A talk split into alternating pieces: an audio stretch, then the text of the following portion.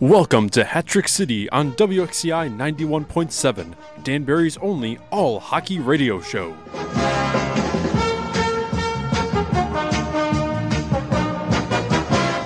You want me to dummy you again?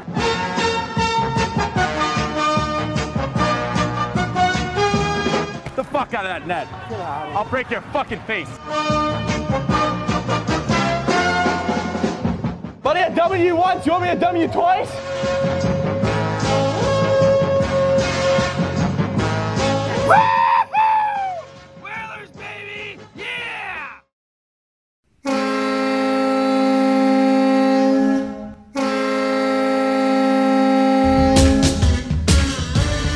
Come on down Saturday, April 8th to the Axtrix Lounge at Danbury Arena for the first ever live episode of Hat Hattrick City. We have some very special guests that you do not want to miss. Once again, come on down to the Axtrix Lounge on Saturday, April 8th for the first ever live episode of Hat Trick City.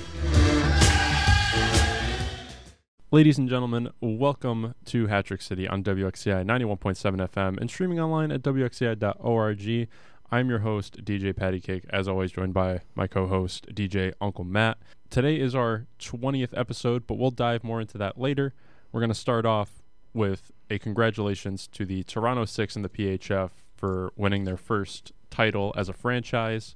Uh, they were able to beat Minnesota in a 4 to 3 overtime win out at Mullet Arena in Arizona. So, congrats to them. May not have been Connecticut, but still nice to see them get a, a championship in there since they're, you know, they've only been around for about two or so years. You know what it is? There's been a lot of up and down with the the PHF and the what was I guess it was formerly the NWHL, Mhm. and you know I think that when you look at these emerging leagues and these emerging sports, um, it's always going to be very very difficult. Like people are seeing things happening in MLS right now in Major League Soccer and the expansion of of soccer in North America, where there there are literally hundreds of of paid soccer jobs now, which wasn't there 30 years ago. My point being, there were so many ups and downs with Major League Soccer in the first few years, the, the contraction of of the Florida teams and the kind of the juggling of a couple of other franchises. So when you look at uh, the Premier Hockey Federation and women's hockey in general, it's an evolving thing. You need time. You definitely need investment in marketing, and you definitely need, for a while, I think, you know, in order to make this big, it's going to have to kind of be like like MLS or anything else, where it's like you, you have to find the right markets, you know, and. Uh, there's a lot of talent among these women. There's, uh, there's, we saw it here during the uh, Connecticut Wales time at Danbury Arena. I was really impressed with that Kennedy Marchment and the skill that she brought, uh, the stick handling, and and uh, kind of that game that she brought to that level of competition. Uh, I'd like to see more of it. Unfortunately, they moved out of Danbury, and um, despite that, like you know, I was I was talking to TK, and he feels the same way. TK from uh, TK's American Cafe here in in Danbury. We were just kind of talking about how these leagues need time, and they and they all need opportunity, and some of them are very entertaining. And we, we were talking about the XFLs Mhm. and uh, kind of like the the USFL now, which has been relaunched. Um, kind of talking about how there's so much talent that yeah, it's conceivable that more games and different leagues at you know maybe slightly. Um, with talent that's a little slightly below prime time level, uh, can be entertaining. But with the PHF, uh, the, these are pretty much the best women around. I mean, I know there's a little bit of a split between them and this Professional Women's Hockey Association. I, you know, I don't really know what they're doing, uh, and that's probably my fault. But at the same time, uh, you know, the NWHL PHF thing has, you know, they've been around a few years now, so it's it's good to see them continuing. I thought, I think it was, I just first thought was that it was a little weird that they were going to play the championship in Arizona. I, I I get what they were going for. I think maybe it would have been great to I don't know, you know, have have a have some type of maybe I don't know hockey festival out there during the regular season with with the women's hockey league. Maybe they could have had a big weekend out there or something. But um, yeah, thought it was a weird choice. Uh, I, you know, you, you look at. You, you even look at Danbury Arena. I mean, would it would it be would it be ridiculous to hold the game at Danbury Arena and use the facilities that we have there for the championship weekend? I mean, wouldn't that have made way more sense? I mean, wouldn't some place like Laval in Quebec or uh, you know, even even say um, Portland, Maine, or, or some place where maybe there's you know, you say, hey, you know, there's there's, there's always been women's college hockey in New England. Where would be a good place uh, to put it that's kind of close enough to a city that you say, hey, we can get the media to drive in. Maybe Buffalo would be a great place for it. Maybe they've done stuff like this already. But I think the regular season stuff is good. But I do think that there could be there could be kind of jamboree type things or where where you show up and it's a showcase weekend of the league in a cool city, in a Nashville. Maybe that Yeah. would be cool. You know, you you've actually did you do any games with the whale this season, Pat? No, um, I was asked to do at least two games. Um, unfortunately, I was sick both times, so I couldn't participate. And then even you know when I thought I had time to go at least catch a game, you know I didn't. But anytime it was on ESPN and I had free time, I would pretty much watch them. Uh, they they kind of struggled a little bit this season. I don't know if it was just getting used to a new rink, new facility, but um, they weren't the same team that they had that we had last year. I mean, granted, they made the playoffs. We went against Toronto. Um, we won that first game, then blew the other two. So, you know, just not the same team from last year. I'm hoping next season's a little better, but I didn't really see as much drive this season. Yeah, I I wonder about I wonder about you know where the whale would be best situated. Would be maybe they'd be better in Bridgeport. You know, if there was some type of relationship there to support them. I just, you know, I think Danbury Arena was probably the best arena for them if they were going to really do something. Again, we're not off 95 so closely or anything like that. It's it's it's not really a great regional hub for the rest of the outlying area, you know, except for Putnam County and I guess nearby parts of Connecticut. But you know, as far as people coming, you know, I you know, when they put the Whalers in Hartford, I think they thought they were going to be able, and they did for a while, was draw from the Hartford, Springfield, New Haven metroplex. Yeah. You know, so it's, but now, um, I think you have to kind of take the same approach with the. It, it would be great to see the women. Um, I don't know, even playing Flushing Meadow Park or something like that. The New York team, I think they're like playing down in Jersey now. The Metropolitan Riveters or something. Oh, they play in the mall. Oh, now they're in the mall. See, to me, it probably makes more. I, I think it would probably make more sense to just have them play in Flushing Meadow Park. There's 500 seats. I mean, there's some parking there. There's, you know, you could walk through the park. It could be a nice experience. They could, you know, uh, again, it, it it really all depends. And then it's going to be interesting. Listen, we, we're going on a bit here, but it's going to be interesting to see what happens in the PHF. Congratulations to the Toronto Six, and we and we do hope we hear from the the whale again, even maybe just for some type of league wide weekend in Danbury. I mean, I, I think that there's a way to market that. I think there's a way to market any hockey just by getting the right people involved, you know, and and and I think we've seen that with the Mustache Classic. You know, people who come into town for that we bring out different hockey people and it becomes an experience and i think we could you know i think with some of these emerging leagues it, it would be a good idea to kind of i don't know figure out how to draw Exactly. And then leading into our next topic, uh, Quinnipiac will be heading to the Frozen Four. Uh, they played in the Bridgeport Regionals over the weekend, played on Friday against Merrimack, shut them out 5 none. And Ohio State beat Harvard in Bridgeport, so they were able to go against Quinnipiac on Sunday. And we took them down 3 1, so we'll be heading to Tampa within the coming weeks. And it's, I think it's going to be a good matchup for what we got.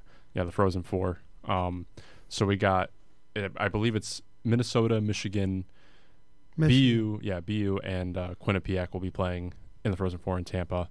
So definitely going to be an interesting to watch. I don't know if you have any thoughts on it. Yeah, I do. You know, I think it's great. Um, I, I, I mean, I think the proof is in the pudding. Connecticut is one of the best states for college sports in the country. You have uh, Quinnipiac men's hockey in the Final Four, chasing a you know national championship Mhm. opportunity here, and then you have uh, UConn men's basketball in the Final Four, and you could have had UConn women's basketball in the Final Four. Yeah, It was a, a tough outcome for them in the Elite Eight game, but listen, this is a great place for college sports. Quinnipiac, I, I just like to, you know, I don't even know anybody down there. I want to congratulate all of them. You know, not just the team, but everybody in the university who made that happen because it created a huge market for college hockey in the state of Connecticut. I had a chance to write about that uh, this winter for Connecticut Magazine. If you go online, um, you you can see the article. Um, the idea is that it's given so many people that were kind of into college hockey a multiple opportunities to see high level college hockey in Connecticut every basically week in week out. And then um you know it's created a whole bunch of new fans a whole bunch of people who didn't care about hockey uh, previously whole bunch of people that are probably alumni of these uh, different institutions that are now you know interested in hockey so I think that that's a great thing. I want to congratulate Quinnipiac, but I also want to congratulate UConn. Uh, I want to congratulate Sacred Heart. They they both opened up brand new arenas. Great to see hockey in. Again, it's not that you know, um, and Yale too. You know, Yale had a tough season, but they they've been doing it for years. They've been successful in the last ten years, big time. So that's one of the things. Uh, I just think that um, it's not the type of hockey that we're used to at Danbury Arena but it is a highly skilled type of hockey. And some of these guys are already attached to NHL teams. When you see the rosters, there's a logo next to some of the guys' names from an NHL team. That means they're a draft pick uh, of those respective teams. And I think, you know, I, I can't really name them all, but I, it looked like close to everybody had an NHL draft pick uh, in Connecticut this year. Congratulations to Quinnipiac. So to go into some of our last segments here, uh, we're going to recap the games we just had in Danbury this past weekend: two against Mississippi and the Sunday game against Delaware. Uh, Friday really was kind of a weird vibe all around. Um, you know, when I noticed uh, us coming out for the opening, you know, face off, it was just kind of flat from the beginning. Obviously, didn't have a great great game that night. I think it was like a six four final, something along those lines, but definitely wasn't the right vibe that night. Yeah, just um, bad start there, and and and just kind of falling behind. But again, there's some fight, and uh, guys um, battling. It, it was a weird Friday night. I, you know, the Mississippi team came up here, and they were definitely ready to compete. I think they were a little jacked up, and uh, I I was impressed with the way Danbury kind of fought both nights, and uh, you know the credit credit really goes to how a team sticks together after a tough loss like that, and then you know battling it out on Sunday with Delaware, which was interesting. You know, D- Delaware fought like hell. Uh, Danbury had about fifty shots or something like that. How many shots was that?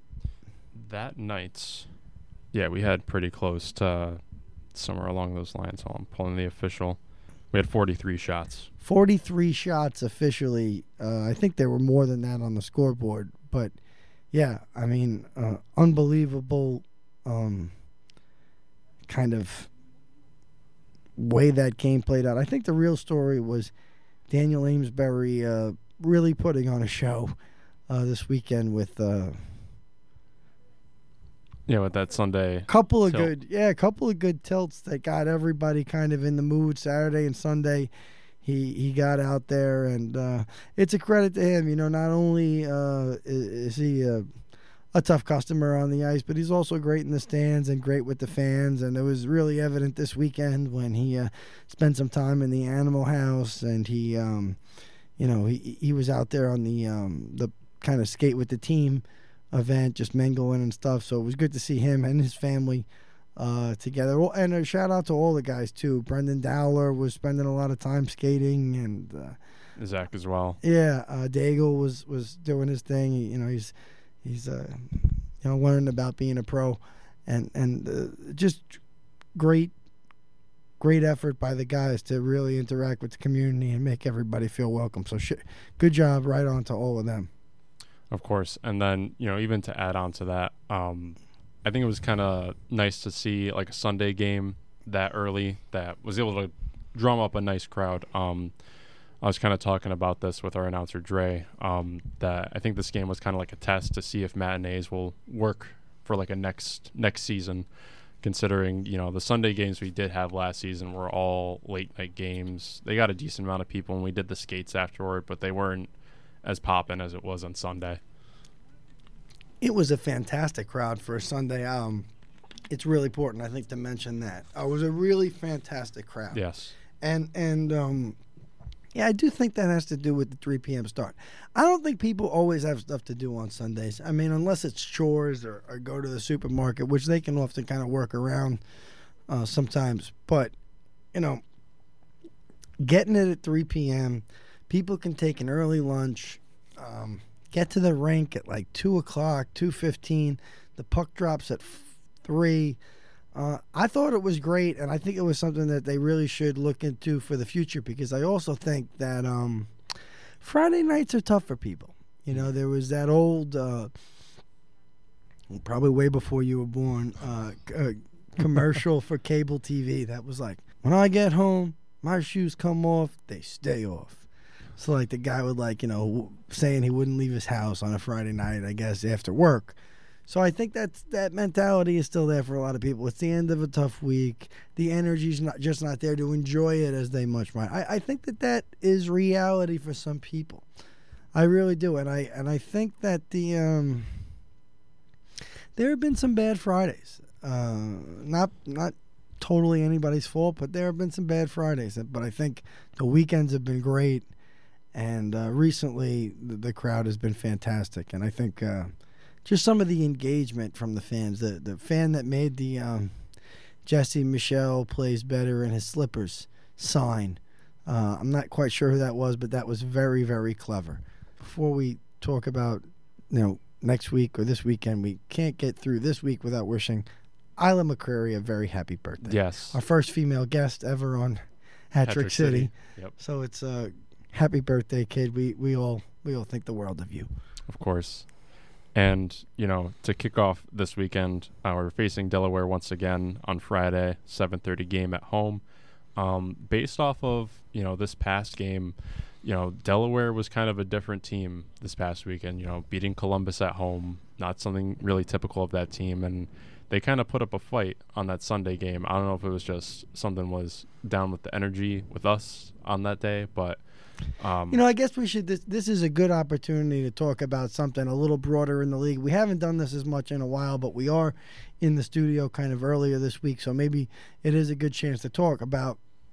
Look, uh, the Delaware team did put up a great fight this weekend. They they fought us hard on Sunday and they won on Saturday night against the other first place team. They had to play two first place teams this weekend, uh, division champs already, and um, yeah, what do you know? I mean, uh, they they not sure what happened in Columbus. Maybe Columbus figures that there's, you know, it was a good night. To, I don't know who played and who didn't play for Columbus, um, but you know, Johnny Ruiz played for us here, and and uh, uh, all of our, you know, all our guys came ready to play, and and it, and it looked like. You know, it really did look like they, they improved from definitely that first weekend when we scored 12 goals on them if you remember the first weekend of the season, I think it was a Saturday night game was twelve to four. yeah, it was something like that. Um, but- Absolute, you know, it was an absolute bulldozing. But what can I say? Um, I think that I think that when we look at that team now, you have to say to yourself, listen, uh, there are guys that want to play in this league, kids that want opportunities out of college, kids that um, have used up their junior eligibility, guys that are looking to continue to play pro somehow, and they end up in this league and it makes for an entertaining product. Somebody has to figure out where that Delaware team could do it. And I don't know if it's going to be under the current ownership. Um, I don't know exactly uh, what was said on their press conference today, but it does look like their lease is not being renewed at the Delaware State Fairgrounds, uh, which I believe is in Harrington, Delaware. So again, I you know I don't know what to say. I I can't imagine uh, that, that they'd do better in Harrington than they would in Dover, but it just doesn't look like that opportunity is there for them. And I've said this before, um, and I guess I'll say it again just because this is talk radio, right? But you know, it does it does worry me when teams in our own division have problems and maybe have to shut down.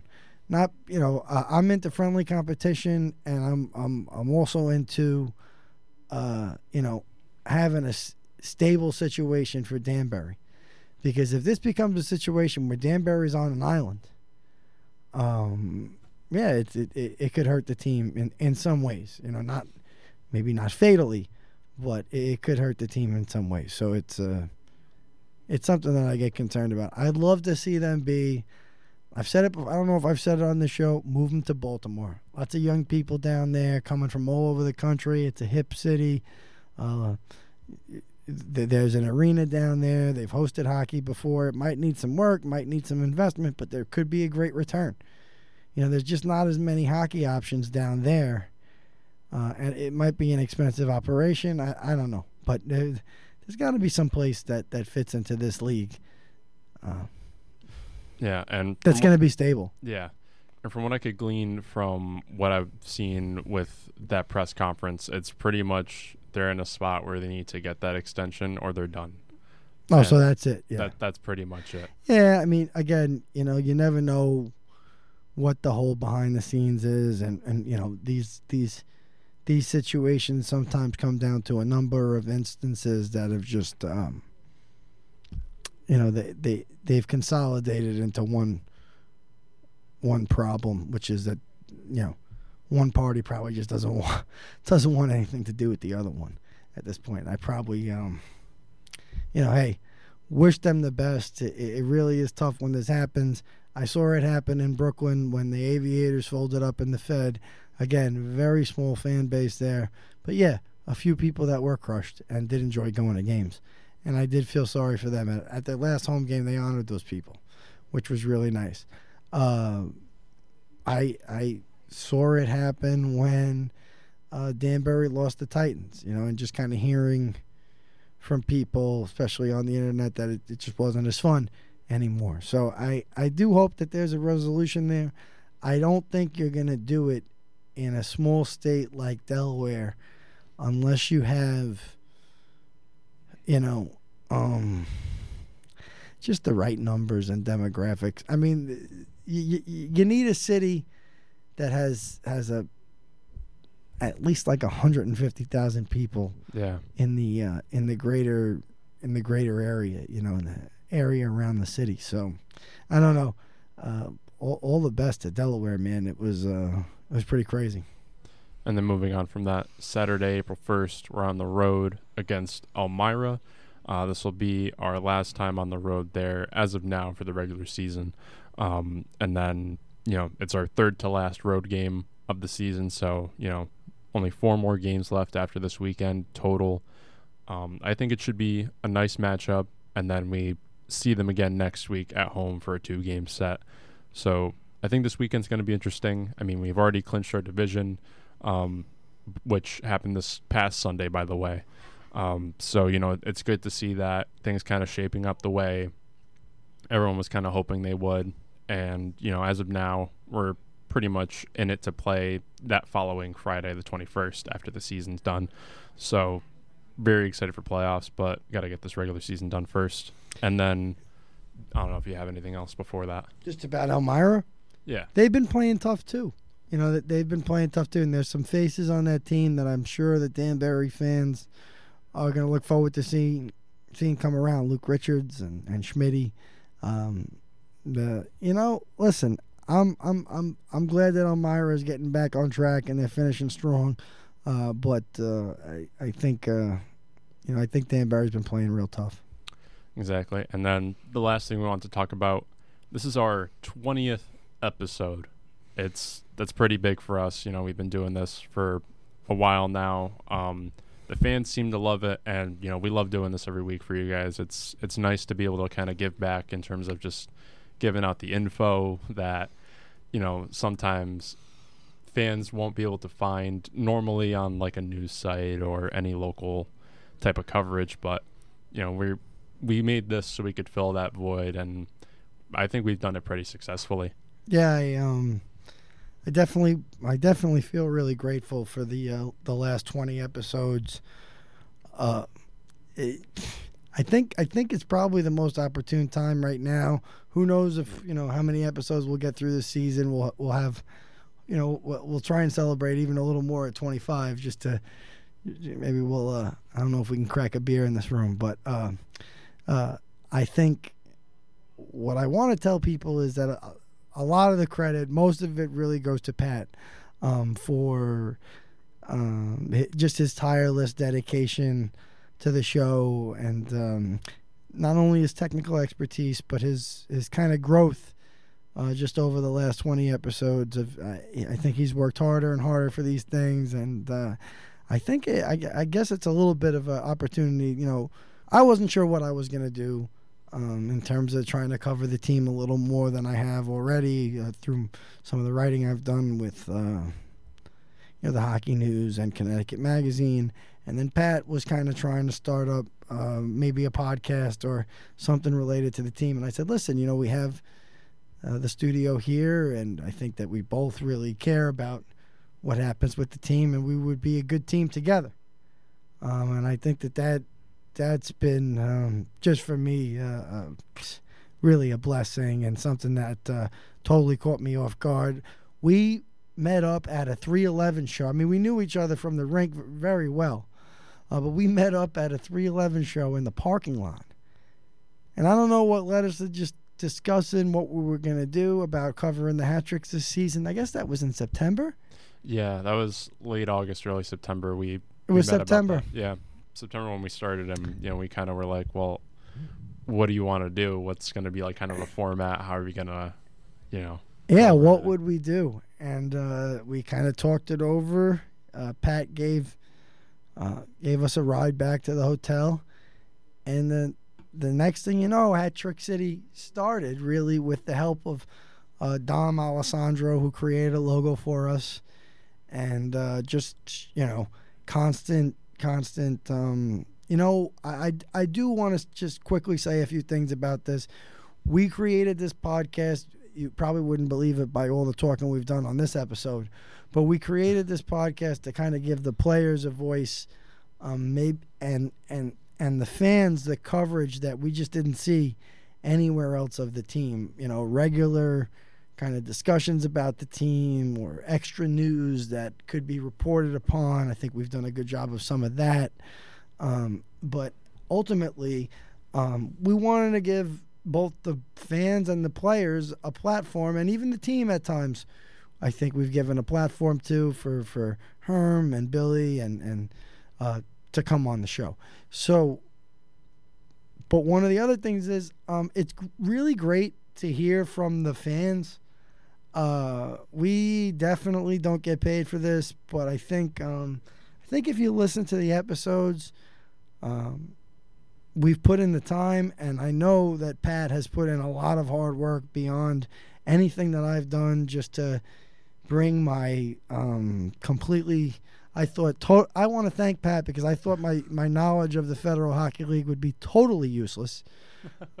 um, and and if it wasn't for really him I, I just would have had probably no use for this other than the book I've uh, been chipping away at here uh, at WestConn um, in the MFA, but and, and in all my time. Uh, but I am really grateful to everybody. You know, today I went into Peachwave, Danielle and I, and um, uh, the lady there Patricia. Rec- it's so funny because my mother is Patricia, and and the, Danielle's mother is Patricia. It's, it's a lot of Patricias running around. Uh, my my best friend's mother is Patricia. My godmother is Patricia. Uh, Patrick is uh, Male version of male Patricia. version of Patricia. But um, she just kind of thanked me for doing the show. She recognized me as the the one who does the podcast, and that was very humbling. You know, um, it, it Pat and I have put in a lot of work. Sometimes it takes us parts of two days to get this stuff recorded. Pat records some interviews on the side uh, from what you know, uh, kind of what he does uh, with some of the college stuff, and and I think that stuff has come out great. But ultimately, um, you know, we we created this whole whole thing just so that Danbury had something, and, and to have somebody like Patricia from Peachwave tell me that her and her husband Jim uh, really do enjoy the Hat Trick City. Um, that that's you know that's really all the that's really all you you could hope that would come out of it. You know what I mean? I think it's funny. You know, think about how many people get paid for things and then people hate it. I mean, if you look on Rotten Tomatoes, there are a lot of rich movie stars and a lot of bad movies um, that people didn't like. So yeah, may, maybe our show's not for everybody, but I'm just so glad that that that a lot of our work, especially you know a lot of the hard work that Pat's put in, um, has been great. And we really do hope that in the coming weeks we'll have something to report. Maybe maybe we got a couple of tricks up our sleeve uh, for the end of the season. But um, wa- I just want to um, I just want to thank everybody who supported the show. Uh, I know Lee Rocco uh, listens to every show. I know uh, Ron Evans. Um, you know, people who check in with the show all the time. Uh, it, it- it's really humbling. Uh, Brian uh, Brian Craven. Uh, he he said he almost listened to every episode. Shout out to Brian. Uh, uh, but yeah, definitely a big thank you to, to Patricia from uh, Peachwave. It was really really nice to meet you today, and it really made my day. It's awesome, Matt. And you know, again, I want to say my thanks to you know everyone who listens to the podcast, no matter where you're listening from, whether it be you're in Danbury and you know us, or you're somewhere else, you know, in the state or in another neighboring state, even, you know, who just kind of caught wind of this show. Um, you know, just thank you. It's it's been a wild ride so far, and truly, it's A lot of fun. Lot of fun. And you know, I look forward to kind of getting the last few episodes of the regular season going before we start off in playoffs. So, once again, just thank you to everyone who's you know been a part of this wild ride in our first season of the show. Fans, we also hope you heard at the top of the show that we will be doing our first ever live show in a pregame format over at the Danbury Arena, specifically the Axtrix Lounge. We'll be there at 6 p.m. talking, you know, about the game and you know about the season we've had thus far. Um, you know, again, our first live event. Um, Yeah, it's going to be awesome, guys. Uh, I really want to thank Herm for asking us to do this and asking us to do a live show in the Axe Tricks Lounge pregame. So uh, come down at six o'clock. We don't know um, exactly all the details yet, but we do know that we'll be there at six o'clock recording a live episode of this show. If you've enjoyed the show all season, please come down. It could be a really fun thing. Uh, be great to interact with some of you and uh, kind of get hyped up before before the playoffs. So uh, April eighth uh, against the Elmira Mammoth, we'll be in Axtrix Lounge at six p.m. Um, we hope to have a couple of guests uh, come on, and and you know, it, they might be a little time uh, to make that happen. So we'll, we'll we'll be in touch soon, guys. of course, and stay tuned for a very packed 20th episode. Hey, this is Tobias Ojek, number 96 on the Danbury Hat Tricks, and you're listening to Hat Trick City on WXCI. Ladies and gentlemen, welcome back to Hat Trick City. I'm your host, DJ Patty Cake. As always, joined by DJ Uncle Matt in the studio. Today, we got Lucas DeBenedet in the studio. Lucas, how are we doing today? Doing great. Happy to be here. Awesome, awesome. Lucas, thanks for joining us, man. You came came right in out of the cold uh, back in January. You hadn't played hockey for a minute, and uh, you joined the Hat Tricks, and you've you've really had a nice run. You're you know you're, you're on a point per game since you've been here, and uh, you're a hustle player. You get to pucks, you get into those spaces, and and you make things happen. So it's been been fun watching you play, and uh, we're glad you're here, right, Pat? Yeah, it's a pleasure to have you in. I mean, given your background and you know playing overseas in France and you know a few other leagues as well, uh, we just we want to pick your brains a little bit about all that. So Yeah. So tell us a little bit about like uh, you know your hometown a little bit. Like what's hockey like there? What's what's the community like? Are you near the Twin Cities? Is that where you're from, or? So I am from Minnesota, not from the Twin Cities. I'm from International Falls, which is right on the Canadian border. You Oh, could wow. actually probably hit a golf ball into Canada from my house.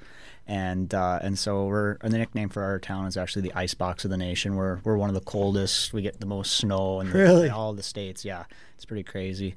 And uh, yeah, so we would play. We'd go down. We'd play the cities every once in a while.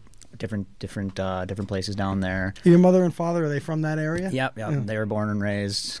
Never lived on anywhere else. I don't think. Yeah. So, uh, yeah. But uh, it's a real, really good hockey community down there. We're always trying to, you know, expand and, and grow the community with more and more players every year. It took a dip for a couple of years, but I'm glad that you know it's finally on the upswing there. So I'm happy to see that. You know, uh, Pat being from kind of, uh, you know, he he's from Connecticut. I'm from New York City. We always kind of see on social media the the Minnesota high school hockey stuff. Oh yeah, hockey it- hair. Yeah, and it looks like you had uh, you know pretty good seasons during your high school years. Just by looking at your elite prospects, what was what was it like? Did you have any hockey hair? Oh no, no, I was never na- I was never that guy. I unfortunately never got to go play in the high school hockey tournament either, Yeah. or that uh, that really gets showcased. How was your team?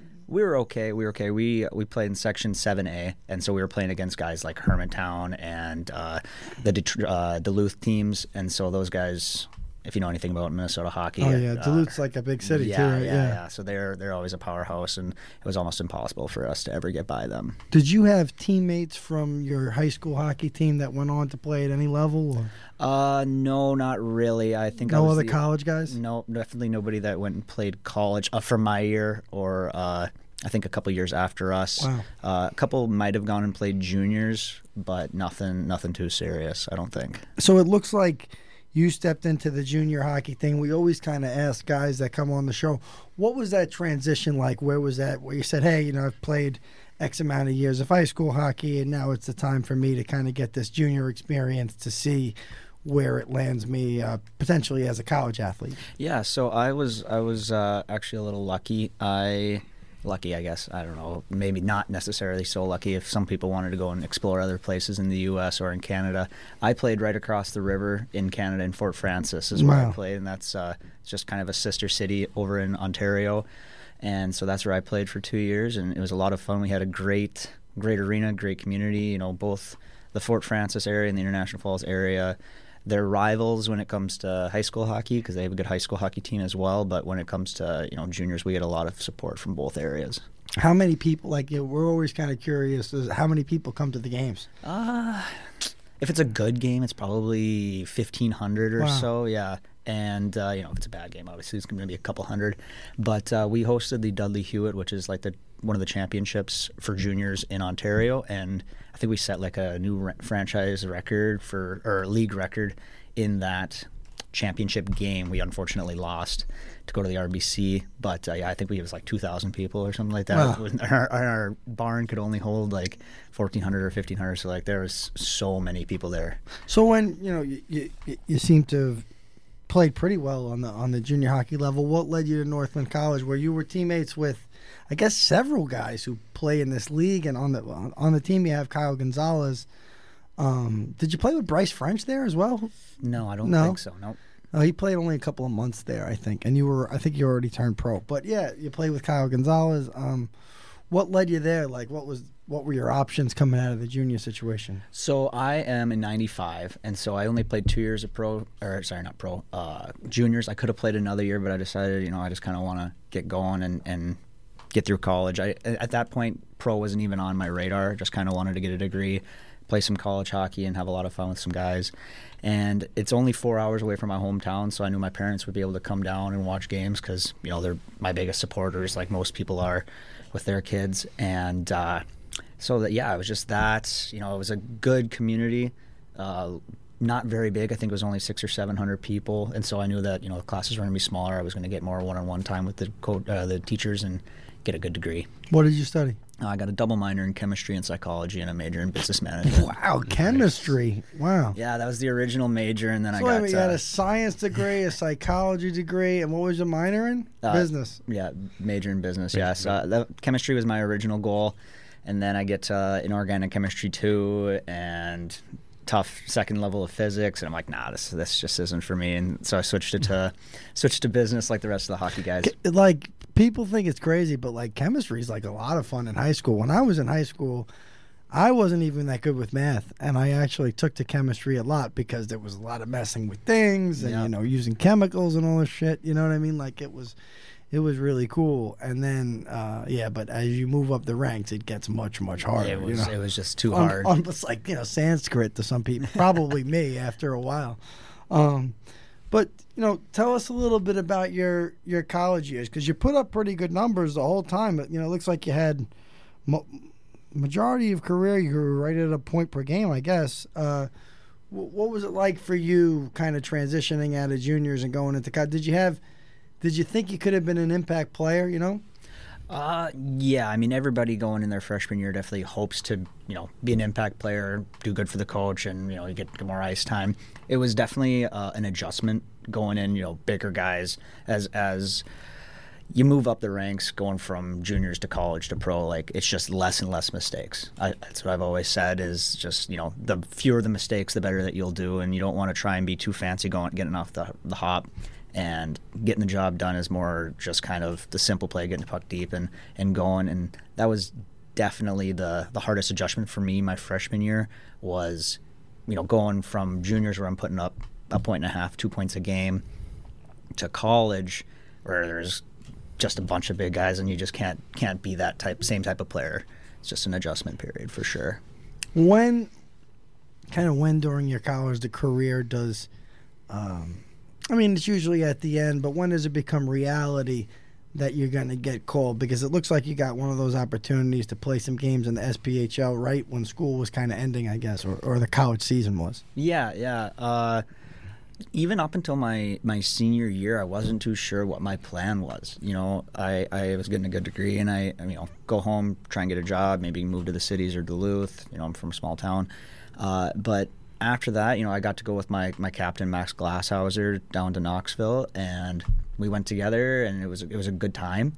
I didn't play as much as I wanted. Definitely didn't play as good as I wanted, but you know, it was a great experience to to get down there, see a different part of the country I hadn't seen, play better hockey. Great. So, you know, it's kind of interesting because uh, I think this is the time of year when some of the Hat Tricks fans ask, why are we signing and why are we bringing in some of the college kids uh, that we do? So it was sim- like similar similar experience for you was your your eligibility was done with college and you got to play down in Knoxville.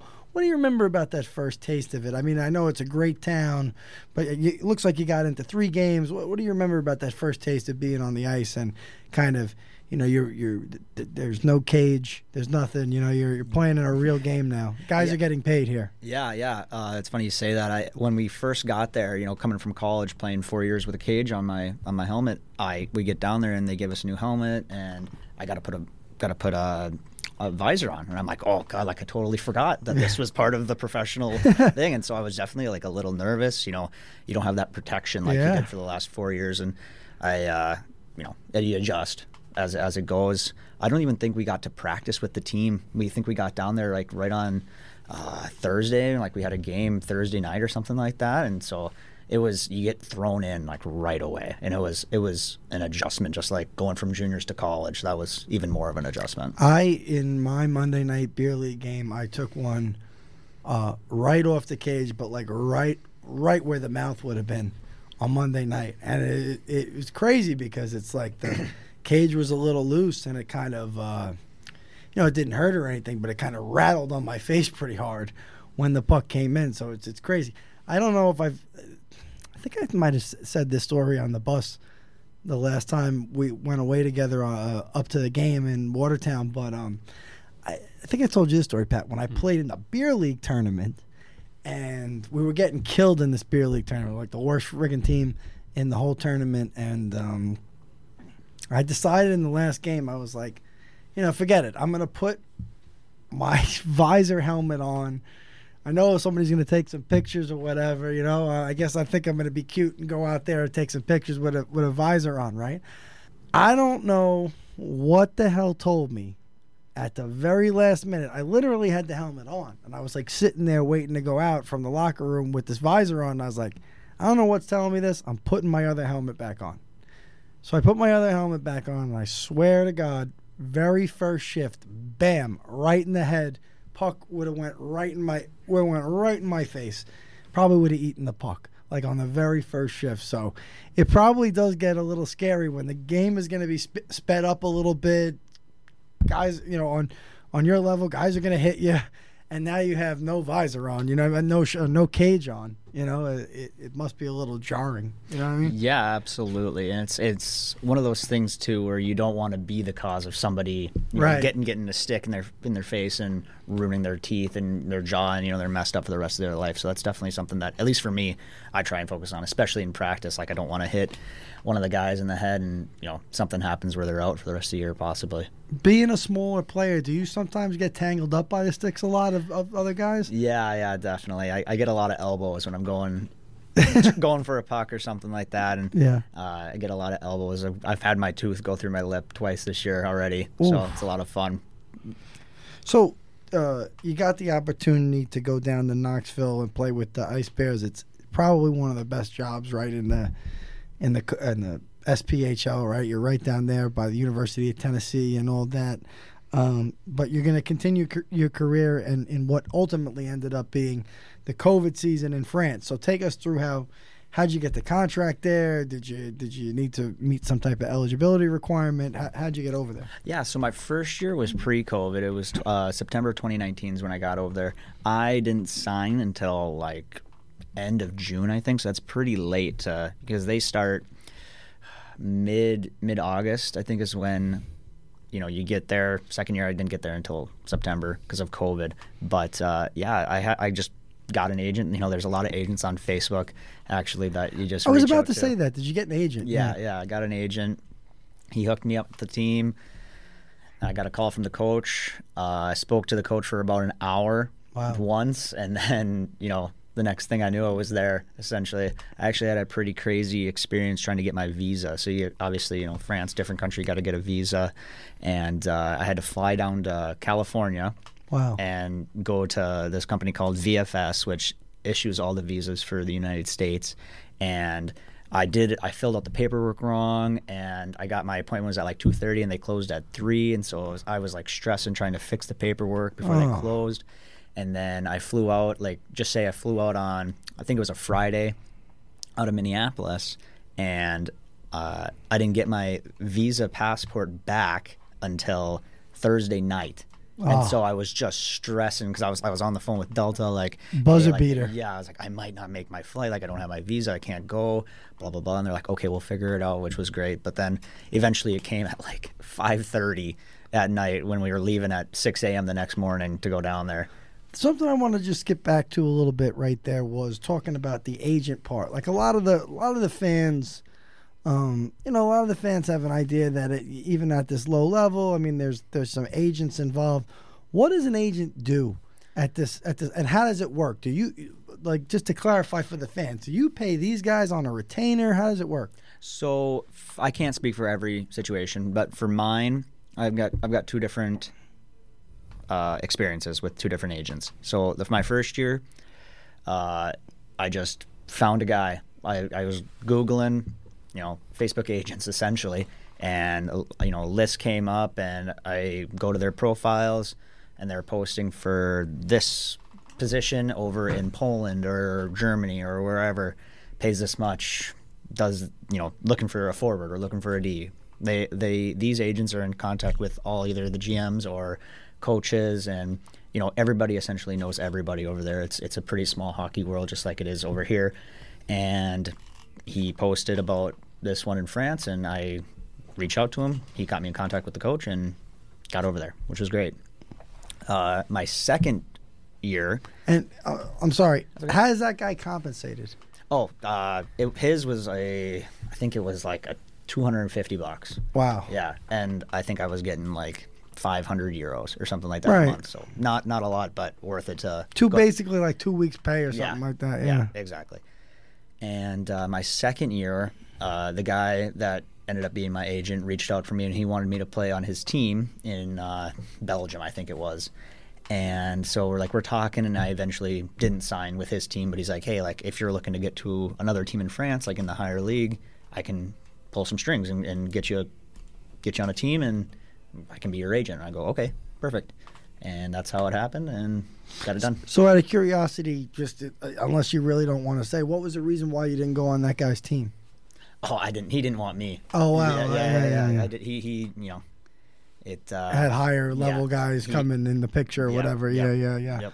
Wow, so it's an interesting experience. So take us through, you know, what's the what's the setup like in the third division of France? Is it like a, you know, because I think some of our fans and some of the Federal League fans they see, um, know, maybe they see Trav on on uh, YouTube and he's playing in I forget where, where was he playing. I think it was in Sweden. Yeah, like he's you know, Yeah, and, Sweden. and in those countries where they're in a small rink, there are no fans there at all. Like, well, he had a, like a lot of COVID games, I guess that Yeah. that he was supposed to be in. But like, you know, what was the setup in the third division of France like? So my first year when I was in France three, I was on one of the one of the better teams in the Northern Division, and our rink, you know, it wasn't wasn't the best. It was a little bit older.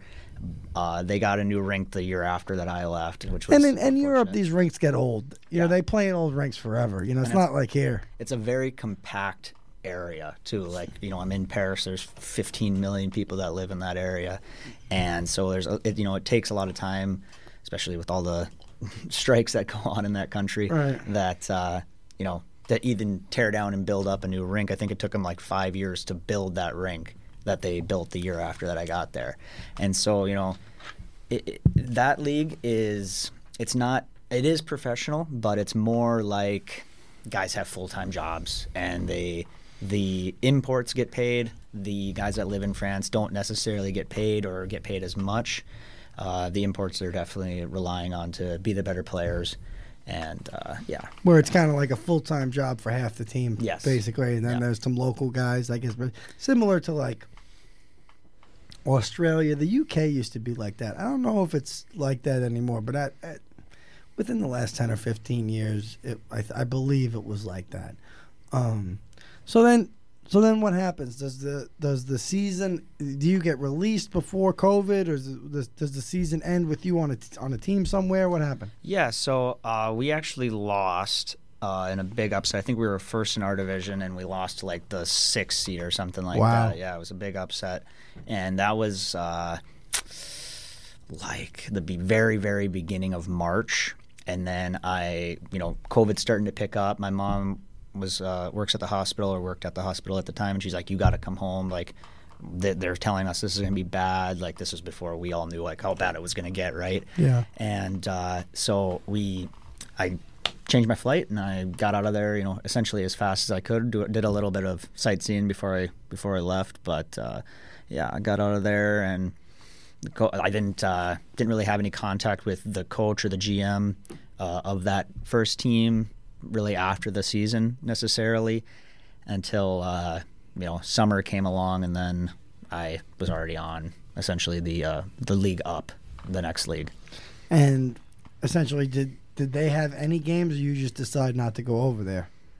Uh, what do you mean? Did you go for two years in Oh France? yeah, yeah. So sorry. Uh, I don't know why it doesn't show up on my elite prospects, but I played. I think I played like eleven games. Really? Yeah, yeah. Uh, my second year, so I played from. I got there beginning of September until mid mid November, and then that's when uh, the, the president shut it down, and that's So 2021, you played in about 11 games. uh, 2020. So it was Well, no, it'll be the first half of. yeah, yeah, yeah, yeah, yeah, yeah, yeah, yeah. yeah. At the end of 2020, yeah.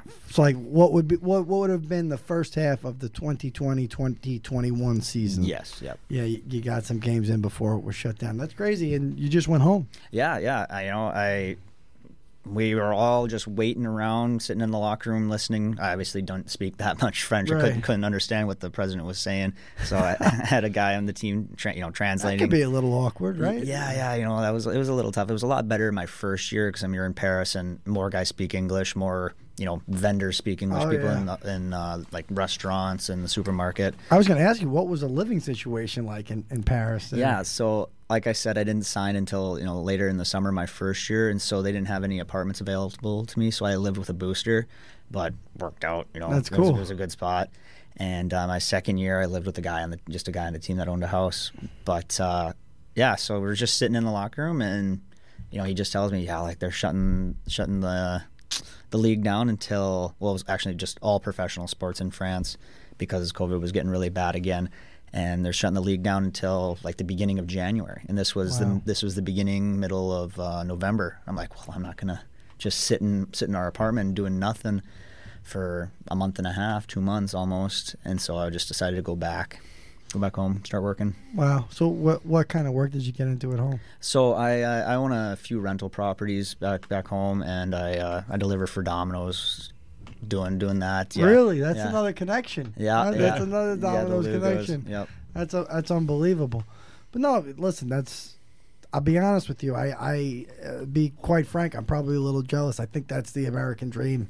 I really do. I, I think that that's going to be the future for a lot of people is to, you know, invest in property and kind of do giggish work like that. To just try. I, I would do it if I could. If I if I if I had been a little smarter, like within the last ten years, I probably would have done something like that. Uh, but I spent it all. it's a, it's definitely a lot cheaper over there compared to in this area. Where are the properties? Like in a big city or the, No, they're just they're just in my hometown. Right in your hometown. Yep, yep, yep. So it's it's good. I got a property manager, and both of my parents are retired, and so you know if if you know somebody moves out, they go and do a little work if they can. Just out of curiosity, what what is the call for residency up there? Is there, uh, you know, is there a big hospital? Is there a prison nearby? A college or? Yeah, so there, there we have uh, one of the bigger paper mills. Actually, it's uh, PCA Packaging Corporation. Yeah. yeah, and so that uh, That's def- why it sounds so familiar. Yeah, Yeah. that's definitely the biggest, uh, probably employer. Second one would probably be the hospital, and yeah, I mean every pretty like even being here, and I have a property manager back home, but I get I get texts or calls multiple times a day asking you know if I have anything available. wow. Yeah. Or, or uh, just out of curiosity, you know, you, you struck on a subject that I'm interested in. So, do you do you deal with a lot of young people, or who are the tenants usually? Is it So so when I first brought my couple, my first couple, uh, they were all like long term people. People have lived there for six, seven, eight, nine, ten years, and they just didn't have any any reason to move, and they were happy with the way they were, and the house was decent. So you know that it's older. I don't want to say older, but like between 30 and 60 is probably the main amount of people that I good do that with. probably a good age group to rent to for sure you know um prop- property is a great thing to get into too you know i was actually talking to um i was actually talking to george down at the diner and i was like if you could just find some properties it's it's the ultimate way to make money while you're doing something else like it's just people are living you have to keep up with maintain the properties but at the same time people are living it happens every month it's a long-term contract uh, if you have the right people in place Now that's that's good for you. Is that?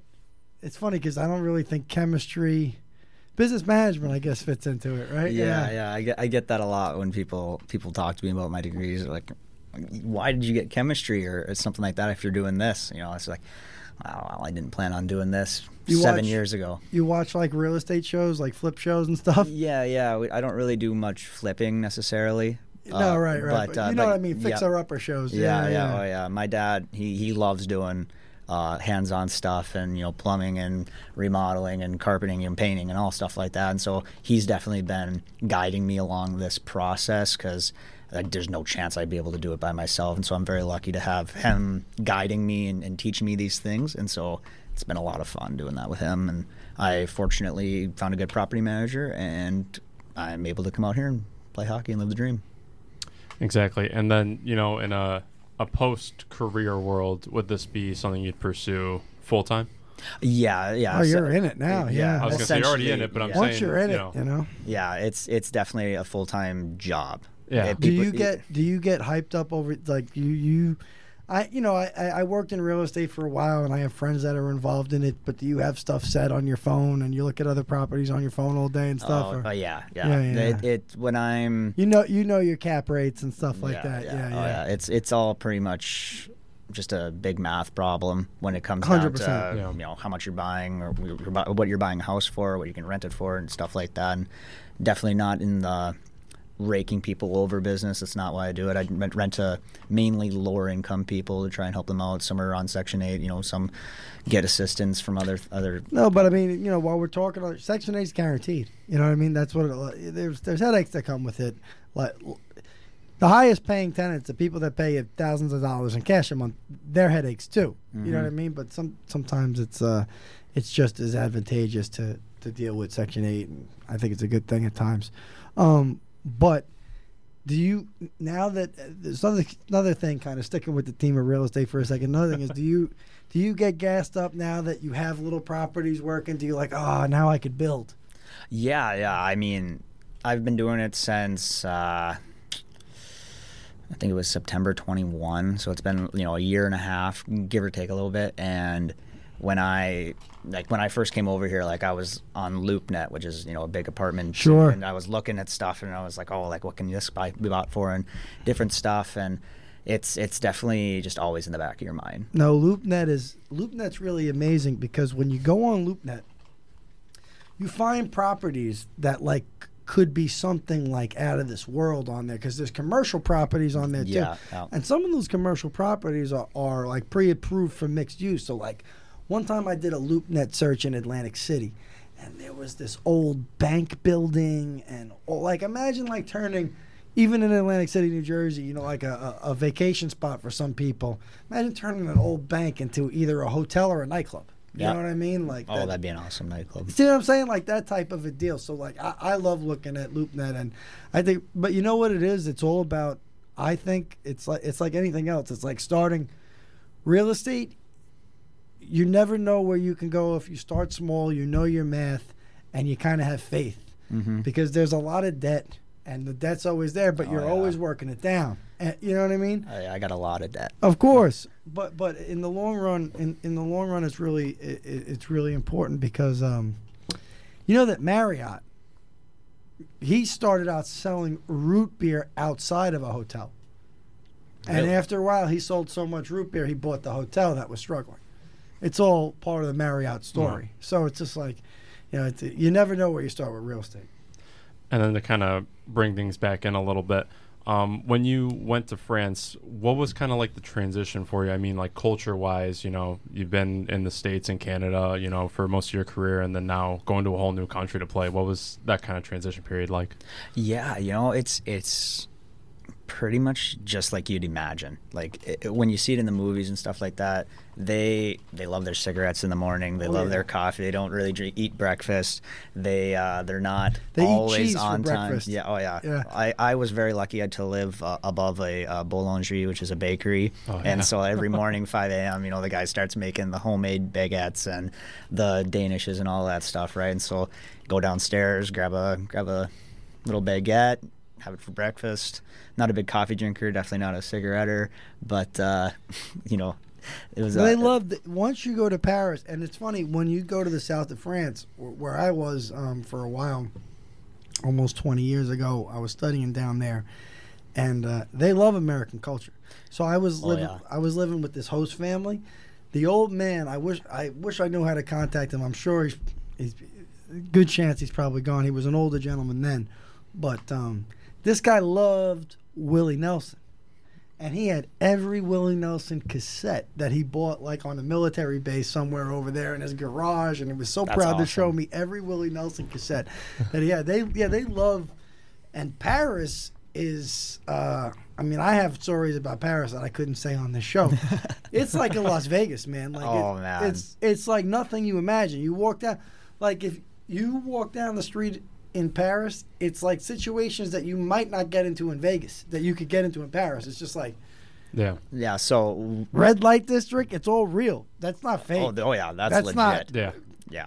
it's not exaggerated either. It's like at le- at least the, the one time that I was over there, it was It's it's crazy. Like yeah, full on New Orleans during Mardi Gras any time of the year. You know, yeah. crazy. Uh, so my, my first year when I was in Paris, uh, we ha- we didn't have uh, practice on Sunday. Monday was like just a light one in the morning. Tuesday, practice and then workout. Wednesday, I don't think we had practice. Thursday was a light practice. Friday was a practice and a workout, and then Saturday game. And so One game a week? One game on Saturday every week. Wow. Yeah, and so it was ideal. And so Saturday night, if we were playing at home, or even if we were playing somewhere close, we'd get back as fast as we could, and we'd we'd go out to the nightclubs. We'd go and check out check out different areas because there's so much to do. Oh, yeah. In in downtown and you know in the different areas like that. I took the train around Paris once. Like if you go on those trains that oh, go, Oh, yeah. fr- it's great. It's like going on the seven train, kind of from Manhattan out out to Citi Field or something like that, because you get this whole scope of Paris, you know, it, and like underneath some of those bridges, it's like all commute, you know, like people playing basketball, graffiti, skate parks, everything. It's it's, it's they have a, really, they have a surprisingly um, large amount of like soccer fields on top of like Buildings, right? buildings. Yeah, Yeah. yeah. And so when Yeah. you're when you're riding on the trains, like you'll just see a bunch of kids just playing soccer on an actual soccer field, grass and stuff, because it doesn't get. It's a lot. The weather's a lot like it is over here. Actually, not much snow, a little bit of rain, but for the most part, you know, it doesn't get that cold and it's pretty nice. And so you you know they can play year round. Uh, just going back to what you said about how they love like American culture. They love it. Yeah. So this happened numerous times when I when I'd go over there. You know, I don't speak the language very well. I'd just be like, "Parlez-vous anglais?" Like, do you Mm-hmm. speak English? And half of them, half the time, they'd be like, "No, no no, anglais." they would laugh at you. Yeah, they'd be Yeah. mad. They'd be like mad that you even ask, and then the other half would be like, "We, yes, yes, American, American, yes. yes, America." And it's so funny because like that exact reaction happened at least a dozen times, either one way or the other, and it's just so funny how yeah they either love American culture. Oh, and they don't want to talk to you at all. or they don't want to talk to you at all. Yeah. No, yeah, I, I found the people. I found most of the people to be friendly. Um, a long story I'll spare you guys is that I I ran in to somebody in the south of France, believe it or not, that knew my 90 year old uncle from Brooklyn. He happened, Wow. dude. The guy just happened to live in Brooklyn, around the corner from where my uncle had a barbershop, and the guy knew everything about him. It was like, he's like Lenny. He says he's sick. He can't do it no more because my uncle used to complain. He's like, "I'm sick. I'm quitting. I'm closing the shop. I can't do it anymore." And like this guy was like, a "Lenny, right?" And I and he and he knew him. There was no there was no doubt about it. The guy, how could he have known? You know, uh, it was pretty crazy that that uh, the American thing and you- I'm always surprised that like when foreign what what foreigners like catch on to. I had a, uh roommate in college. He was originally from China, and he was really only in the country a few years. But like he loved anything Snoop Dogg, like any movie that Snoop was in, he had on DVD. Like it could be like Soul Plane or. You know what I mean? What was that movie like where he was like supposed to be a gangster or whatever the hell? I remember he was in a wheelchair. What was that? Um, I have no clue. Me either. something with with uh, Denzel Washington. You want to look it up? Yeah, what's the name of that one where Denzel Washington's the cop? Jamie, look it up. Yeah, No, exactly. oh, Jesus. Denzel Washington is a j- I- Training day. training day. Yeah, like I think Snoop's in that, right? Yeah, they're both in it. Yeah, so like that that That's a good one he really loved. That's a great movie. So it was just like one of those things where it was like you. I'm always surprised. What I want to ask you about is what were the hockey fans like over there? Were there like people that really knew a lot about hockey in North America or no? So so my first year, we didn't get that many fans uh, at the games. We got a few, and they're you know diehard. Friends and family, Yeah, friends too. and family. My second year actually, uh, I was in Epinal, and they had been voted like three years in a row like the best fans in France. So we're getting like four thousand fans at a game. You can't even hear like if we were sitting next to each other on the bench and they're screaming and they're doing their chants, couldn't even hear it. Couldn't even hear each other talk. That's how loud and like Wow. I don't want to say obnoxious, but just like enthusiastic. intense, yeah. yeah, Yeah. just intense. Like Danbury Arena, probably. Yeah, yeah. It was. It's crazy. And uh, do they know hockey? Maybe, You know, I didn't. I didn't. They know a goal. Yeah, You know what I yeah, yeah, yeah. I didn't. I didn't penalty. fraternize with them too much, but uh, they they definitely loved the game, and they they had everybody's jerseys. They it was just such a great hockey experience and environment. Is there any fights over there? In those? No, no, no. there's no fighting. It's, uh, right? yeah, there's like barely any hits. Wow, no, It- I believe it. Yeah, so if if you, I'm pretty sure I don't know if the rules changed or if it's different now, but if you like fought, you got like ejected and you're done for like a week or a, a couple weeks. You're done for a few games. You're out. I don't even know if you can practice with the team and stuff like that. Like they are like against it. Really? Yeah, because they, they just don't want anybody to get hit or get hurt or anything like that. And they're actually like kind of soft too. I remember one, my first game, first game, uh, we were beating a team like nine one or something like that, and the uh, French guy was trying to chirp me or make fun of me. I just like pointed at the point at the scoreboard. I'm like, what are you what are you chirping me for? Like. You're losing nine one, and the ref gave me a ten and ejected me for for pointing at and making fun of the guy. oh wow. Yeah, I was Wow. like, wow, what do I hurt his feelings, and you're kicking me out of the game? Amesbury would never play again. He'd never play again, Danny. No, Uh, well, what I wanted to ask you is, is something that I've always been curious about. Um, going back to even when I was a little kid and kind of learning about Minnesota hockey, like most Americans did through the Mighty Ducks, right? Um, you know, Minnesota has virtually that I know of no professional hockey outside of the NHL. And uh, there's college hockey, and but is there like like is there senior hockey in Minnesota or anything? What a guy! I mean, there's probably a lot of guys that can play. You know, they just kind of play beer league after that. So I can't I can't really speak for down in the cities. I'm sure that there's some good beer leagues and, and senior. I don't even call it beer, just senior hockey guys that are done playing pro hockey and they want to keep playing. I'm sure there's really good. For me, uh, for the last two years since I retired from from playing in France and starting my my job, uh, I would just play beer league on Wednesdays for 45 minutes. Wow. That was it. Only in the winter, not in the summer. From like it was like November until May or April. That's all I would play hockey for. So I'd play you know, 25 times a year. That's it. And then I got thrown over here. Well, so what led you? I mean, were you? This is kind of an interesting question because now you're you've been you've been playing well and you're all adjusted. But were you skating at all before you came down here? What led to? Give us give us like the, you know the the I'll give the, you the, seven story. day story Yeah, yeah, up. yeah. So I'll give you the story. So it was Christmas dinner, and I'm having dinner with my parents and uh, I think my aunt and uncle, and we're just and having all through the house. Yeah, yeah, not a, yep, exactly, the whole nine yards. And uh, so my we're just having dinner. My dad looks over to me and he goes, "Do you do you miss playing hockey?" And I'm like, "Yeah, like of course." And he's like, "Do you want to go play again?" I'm like, "Well, I mean, we got a lot going on right now." He's like, "Do you want to go play again?" And I'm like, "Yes, like, of course." Right? And he's like, "Okay, you know."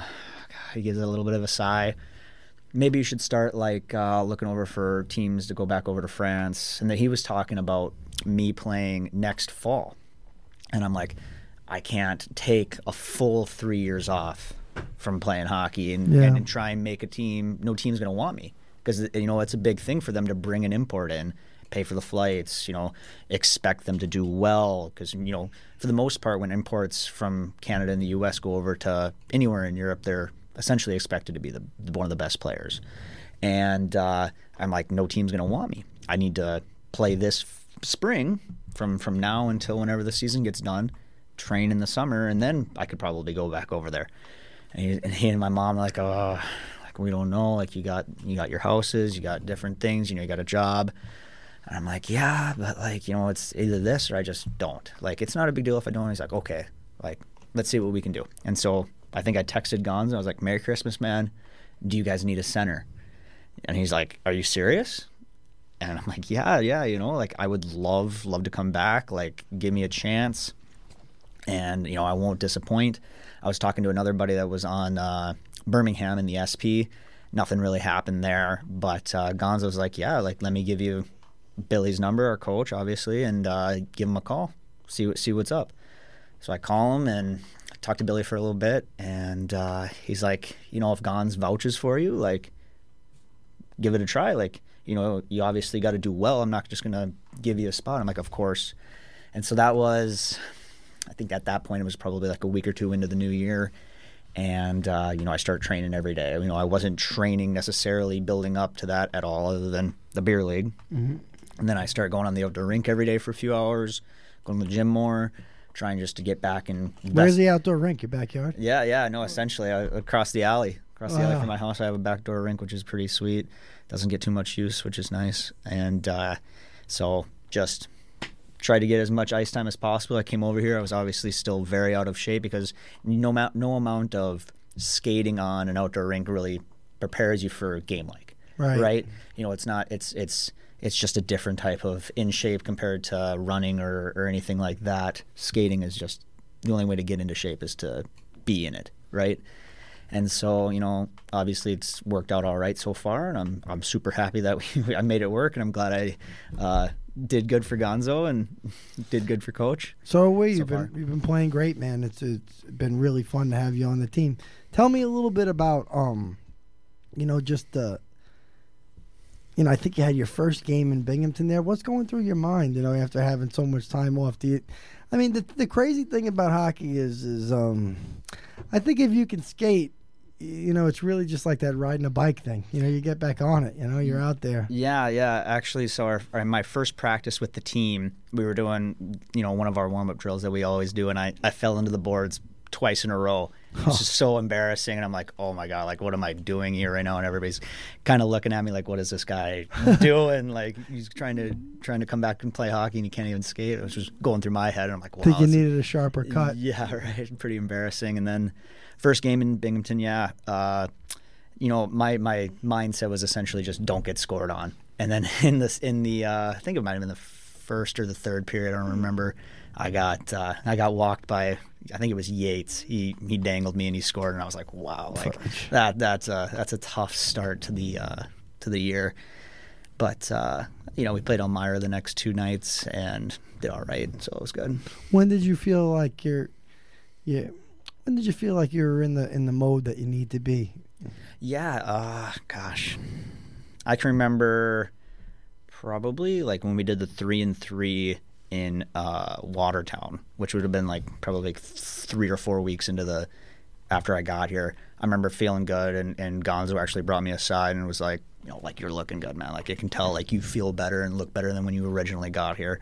So yeah, it took, 3 weeks or 4 weeks to get, you know, essentially back into shape and maybe I'm still not like even in my best shape that I can be long wise or shot wise. You know, it, it takes a long time to get back into the way I was when I was playing pro and playing college for sure. Just to kind of backtrack with with maybe some background info. What, how old were you when you started playing? Did your dad play? Yeah, yeah. My dad he played college too. Where at? Uh, he played in Hamline, which is actually where uh, Oh, yeah. Sheehan played. Yeah. Yeah, he played there for a year. I think he played at Mankato for a little bit, and then he played at uh, uh, Rainy River Community College. Wow. And yeah, he, he won a national championship there, which is pretty cool. He's got a big, big ring. That's crazy. Back in the day, guys used to jump around like that, right? Used to Oh, go to like yeah. hundred schools. Yep. That's crazy. And uh, so we had we had a pool. We have a pool in our backyard, and so he would he would ice it and do a little spraying with the water. And I was probably out there when I was a year old, I think. You know, putting skates on my feet and doing doing what I could. You know, being so young. You were an only child. Yeah, Wow, just you. just So, me. so you get all the ice time you need. Yep, yep. Yeah. You know what I mean? Exactly. So we we always ask guys that come on the show, what's your favorite NHL team? You know, uh, I, obviously I gotta love the Wild. As as okay as they've been the last few years, uh, I'm actually a big Golden Knights fan. Wow. Yeah, uh, I'm a big fan of Vegas, just in general. What's the thing about Vegas? You know, I don't know. You know, they just that they, you know, their first year and they make it to the Cup final.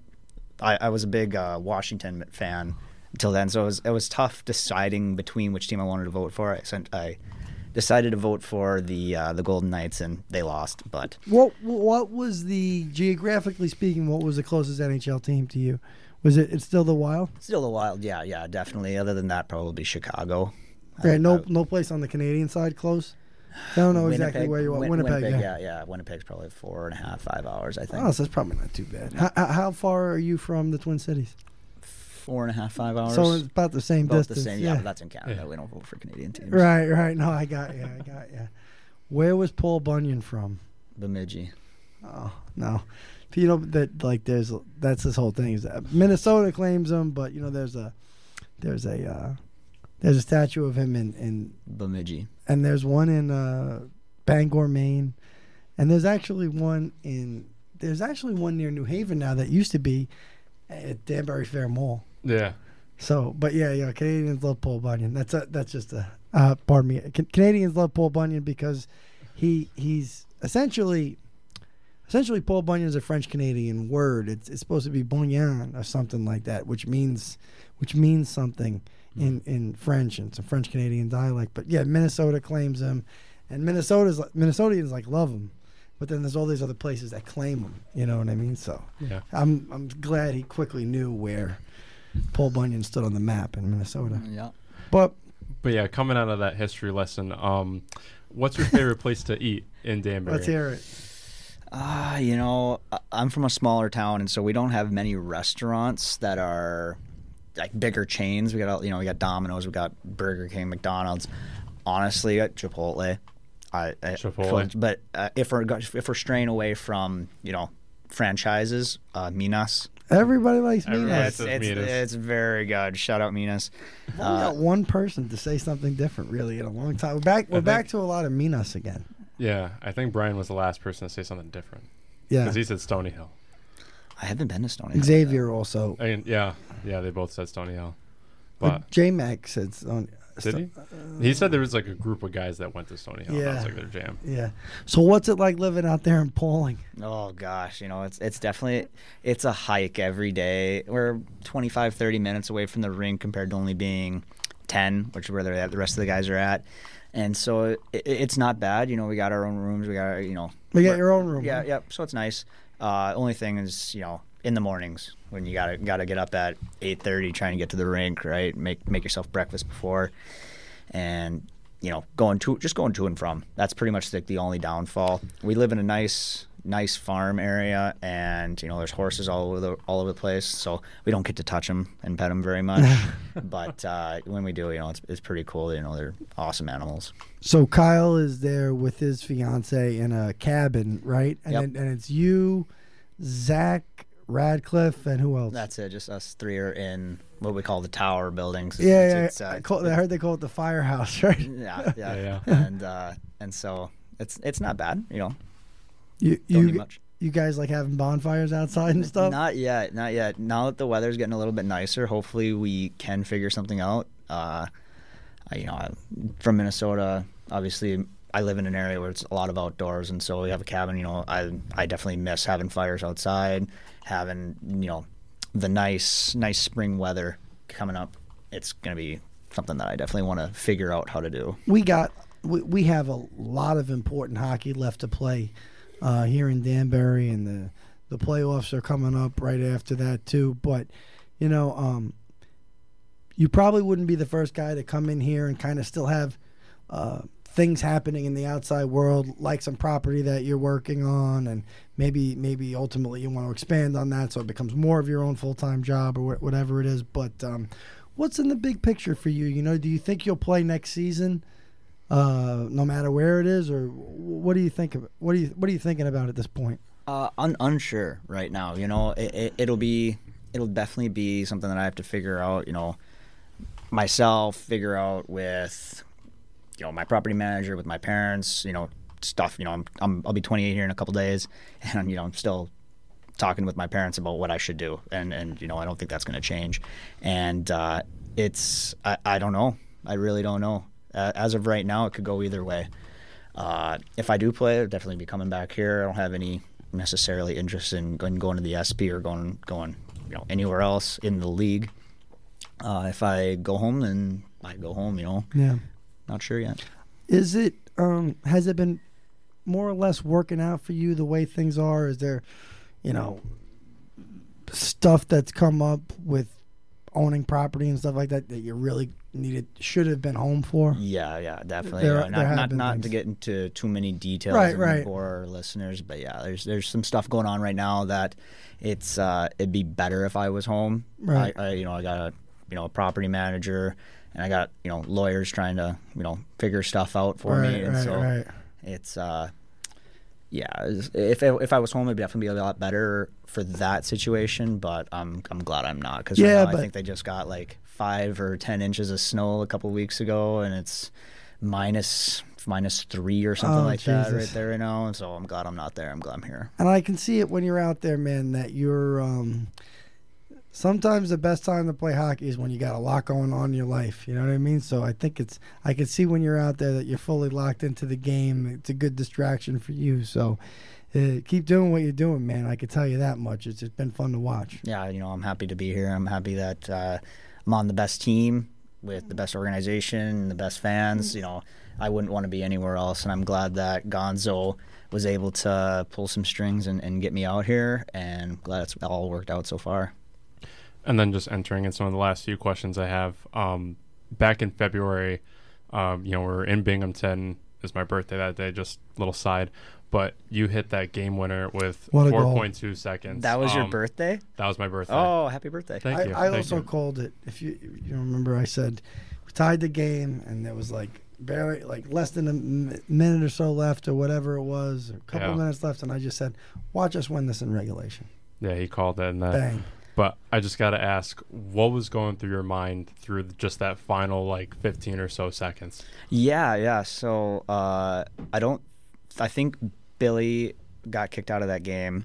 Yep. and uh, and so Johnny was kind of he was still injured at that point, and so I think I can't remember who was on the ice, and I told Johnny, you know, because it was on the right side in the offensive zone, and I'm a righty, and so that's my strong side. I told Johnny, I'm like, hey, like that's my strong side, like I can win this draw, and so he's like, okay, go, go, go, and he sent me out there, and you know, luckily, I think it was four on four, and I won the draw at. Uh, Xavier, and he did did a nice move around a guy, and he took a shot. And if you watch it on video, it's going going right at the defenseman's face, and so it's lucky that I touched it, or else it would hit the guy right in the face, and uh, hit it down. Definitely not high sticking, and uh, Definitely not. It's not. Yeah, I mean, Yeah, you, no. could, you could hear the uh, the uh, broadcasters. He's like, "Yeah, that's that. That's high sticking. That's high sticking. What terrible call by the refs." But if you watch the video, it's it's definitely below the crossbar. And yeah, uh, two point four seconds went between the goalie's legs, and rest is history. It was just a great. It was a great ending. It really was great. I mean, I'll remember that for a long time. Yeah, so will I. And, you know, going into this weekend, we got Delaware once again. Bit of a tough game this past Sunday. So, what have you guys been kind of working on to, you know, come at them with this new strategy going into this Friday game? Yeah, you know, it's I, I all three games this last weekend, two versus Mississippi and then Delaware on Sunday. They were good games, and the goalies on the other teams just played great. I think we had like 65 shots on Sunday. A lot of shots. Yeah. Yeah, and so I mean, obviously the goalie can only save so many, right? You can't, you know, it comes to a point where a team's due, and luckily, you know, with I think there's like a minute and a half left or whatever, I got a great pass from uh, from Woolley, and we scored. Uh, but going back to what you were saying, uh, I don't think that we really need to change change much. You know, you're getting 65 shots in a game. Must be doing something right. Maybe if we got guys closer to the net, got instead of you know necessarily being too low, getting or too high, you got to get in that right sweet spot. Our D do a great job getting getting the pucks through, and so the forwards just got to bury those rebounds. Of course. Well, again, thanks for coming down. Uh, we look forward to seeing you play this weekend. Thank you. Thanks for having me. And just like that, our 20th episode is coming to a close. Once again, I want to give a very special thanks to Lucas for coming on the show and spreading some knowledge about real estate as well as some of his playing time overseas and what his career has been like up until now. And again, just got to say this for the record make sure to come down to the Hat Tricks Lounge at 6 p.m. on Saturday, April 8th for the first live episode of Hat Trick City. It's the first time we're doing this, so we'd really appreciate the support to come out and see us do this brand new thing that we're taking on. So once again, Hat Tricks Lounge at the Danbury Arena, Saturday, April 8th at 6 p.m. This will be happening right before our final home game against the Elmira Mammoth. So make sure to be there and have a great time. And until then, this is DJ Pattycake signing off, and we will see you next week.